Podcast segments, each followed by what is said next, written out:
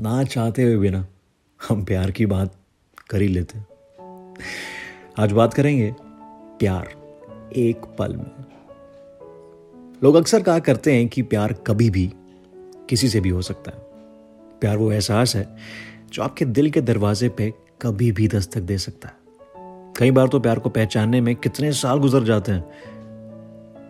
वो प्यार हमारे आसपास ही होता है। हम उसे रोज मिलते हैं, बात भी करते हैं। लेकिन पहचान नहीं पाते। फिर एक दिन अचानक कुछ ऐसा होता है कि एक पल में उस इंसान के लिए हमारी सोच, हमारे जज्बात सब बदल जाते हैं।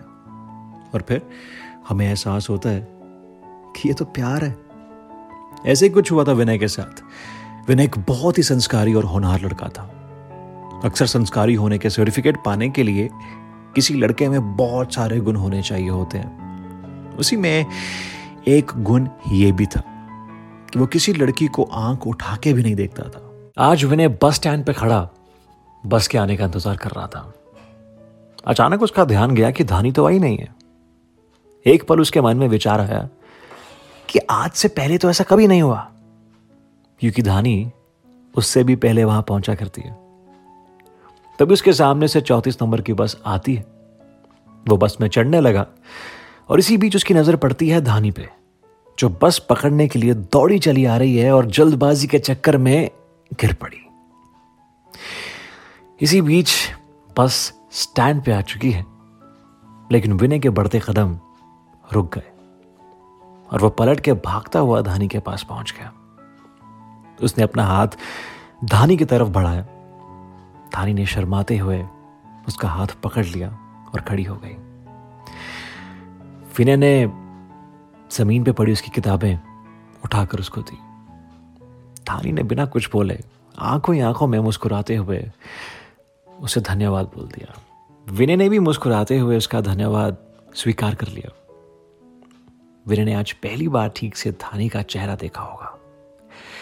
धानी के चेहरे की मुस्कान और उसकी आँखों में न जाने विनय को ऐसा क्या दिखा, जो वो एक तक उसे देखता ही रह गया।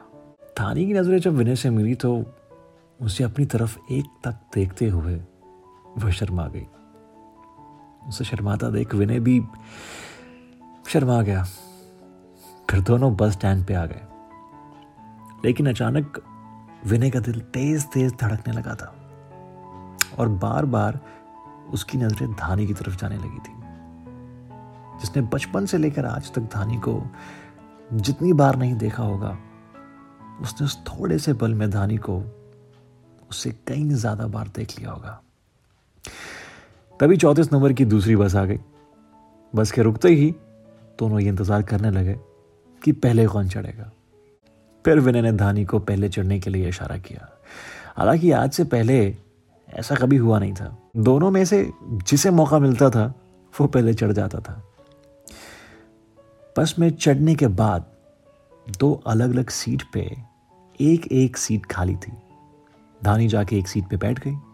विनय भी दूसरी सीट पे बैठने वाला होता, तभी धानी अपने बगल में बैठे लड़के को दूसरी सीट पर बैठने के लिए बोलती है और विनय को अपने पास बैठने का इशारा करती है। विनय का दिल तो इस बात से इतना तेज धड़कने लगा कि उसे अपनी आवाज़ सुनाई देने लगी। उसे ऐसा लगा कि एवरेस्ट पे चढ़ना उतना मुश्किल नहीं है जितना कि धानी के पास बैठना, उस तक जाना। वो फिर भी हिम्मत कर जाके धानी के पास बैठ जाता। है धानी मुस्कुरा के उसे देखती है। विनय भी उसे देखता है और देखते रह जाता। है शायद ये वही एक पल था जब इंसान को प्यार का एहसास होता। है विनय पूरे रास्ते बार बार धानी को निहारता और ये सोचता कि आखिर उसे एहसास पहले क्यों नहीं हुआ? अगर ये प्यार है तो ये प्यार उसे धानी से पहले क्यों नहीं हुआ? बस के रुकते ही उसने एक सुकून की सांस ली, क्योंकि उसे यकीन हो गया था कि उसे प्यार हो गया। तो अक्सर ऐसा ही होता है। हमारा प्यार हमारे आसपास होता है और हम उसे पहचान नहीं पाते। उसे हम मौका ही नहीं देते। उस प्यार को बाएँ खोल दिल से लगाने के बदले हम अपने दिल के दरवाजे बंद कर रखते हैं। इससे पहले की देर हो, आप अपने आसपास देखिए। क्या पता प्यार आपको गले लगाने के लिए बेकरार हो।